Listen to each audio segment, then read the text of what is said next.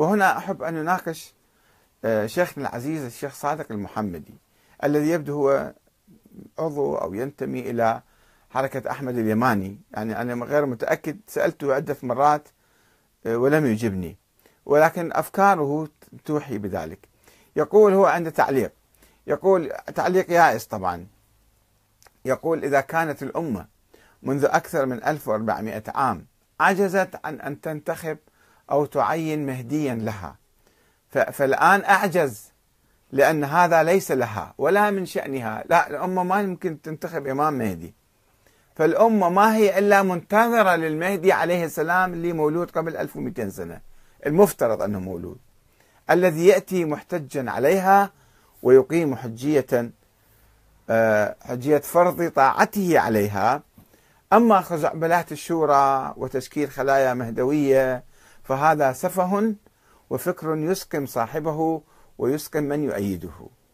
وهو الشيخ طبعا لم يبحث أساس وجود هذا المهدي اللي ينتظره أنه فعلا حقيقة تاريخية أم فرضية فلسفية وهمية خيالية. وأنه باقي 1200 سنة وسوف يخرج بعد آلاف السنين ماذا يفيدنا؟ وماذا نفعل؟ الآن الأمة الإسلامية تحركت في هذا الخط في خط المهدوية.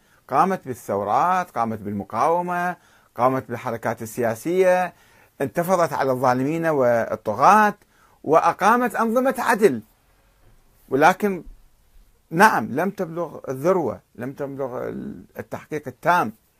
إنما هذا يحتاج إلى نضال متواصل وسعي مستديم حتى ننشر العدل في الأرض.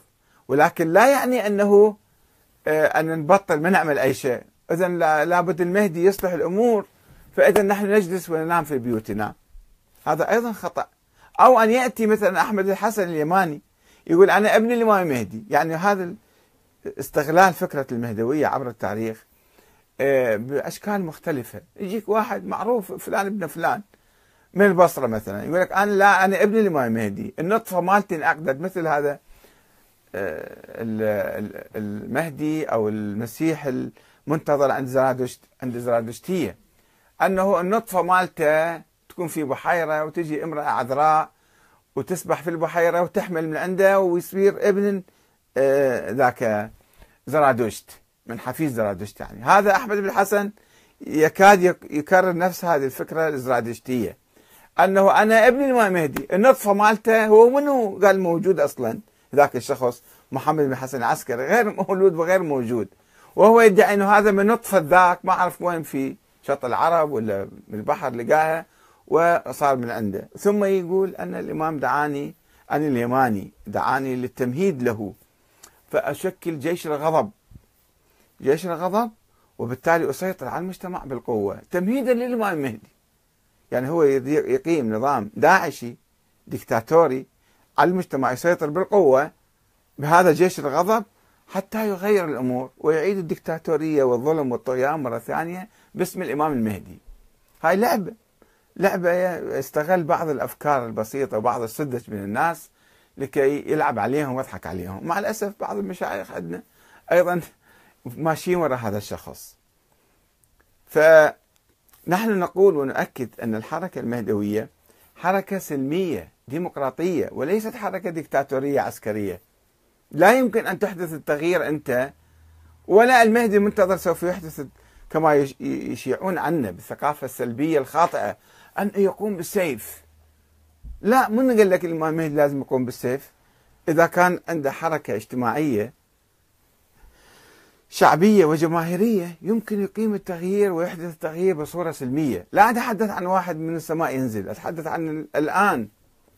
القائد العادل الإمام العادل الإمام المهدي العادل هو الذي يحدث التغيير بصورة سلمية ديمقراطية ثقافية إيمانية اقتصادية شعبية يعني اجتماعية. ليس بالضرورة يكون عنده تنظيم مسلح حتى يفرض التغيير. هاي العقلية لازم إحنا نشيلها من عندنا من رأسنا.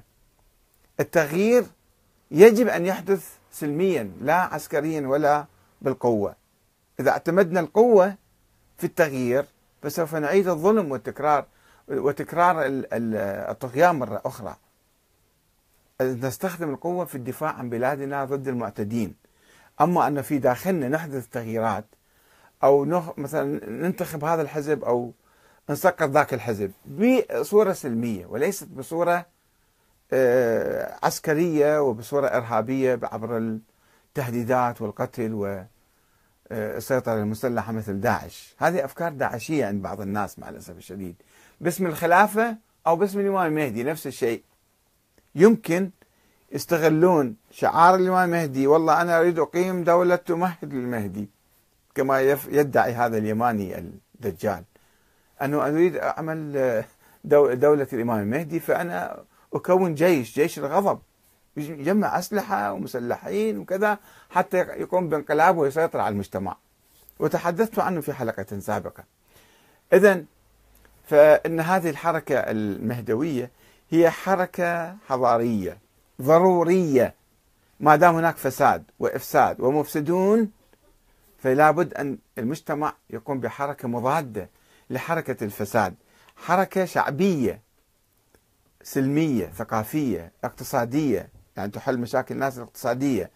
آه، من الأسفل ومن تحت المجتمع وليس من فوق فقط. ثم تمتد إلى الهياكل السياسية والنظام السياسي.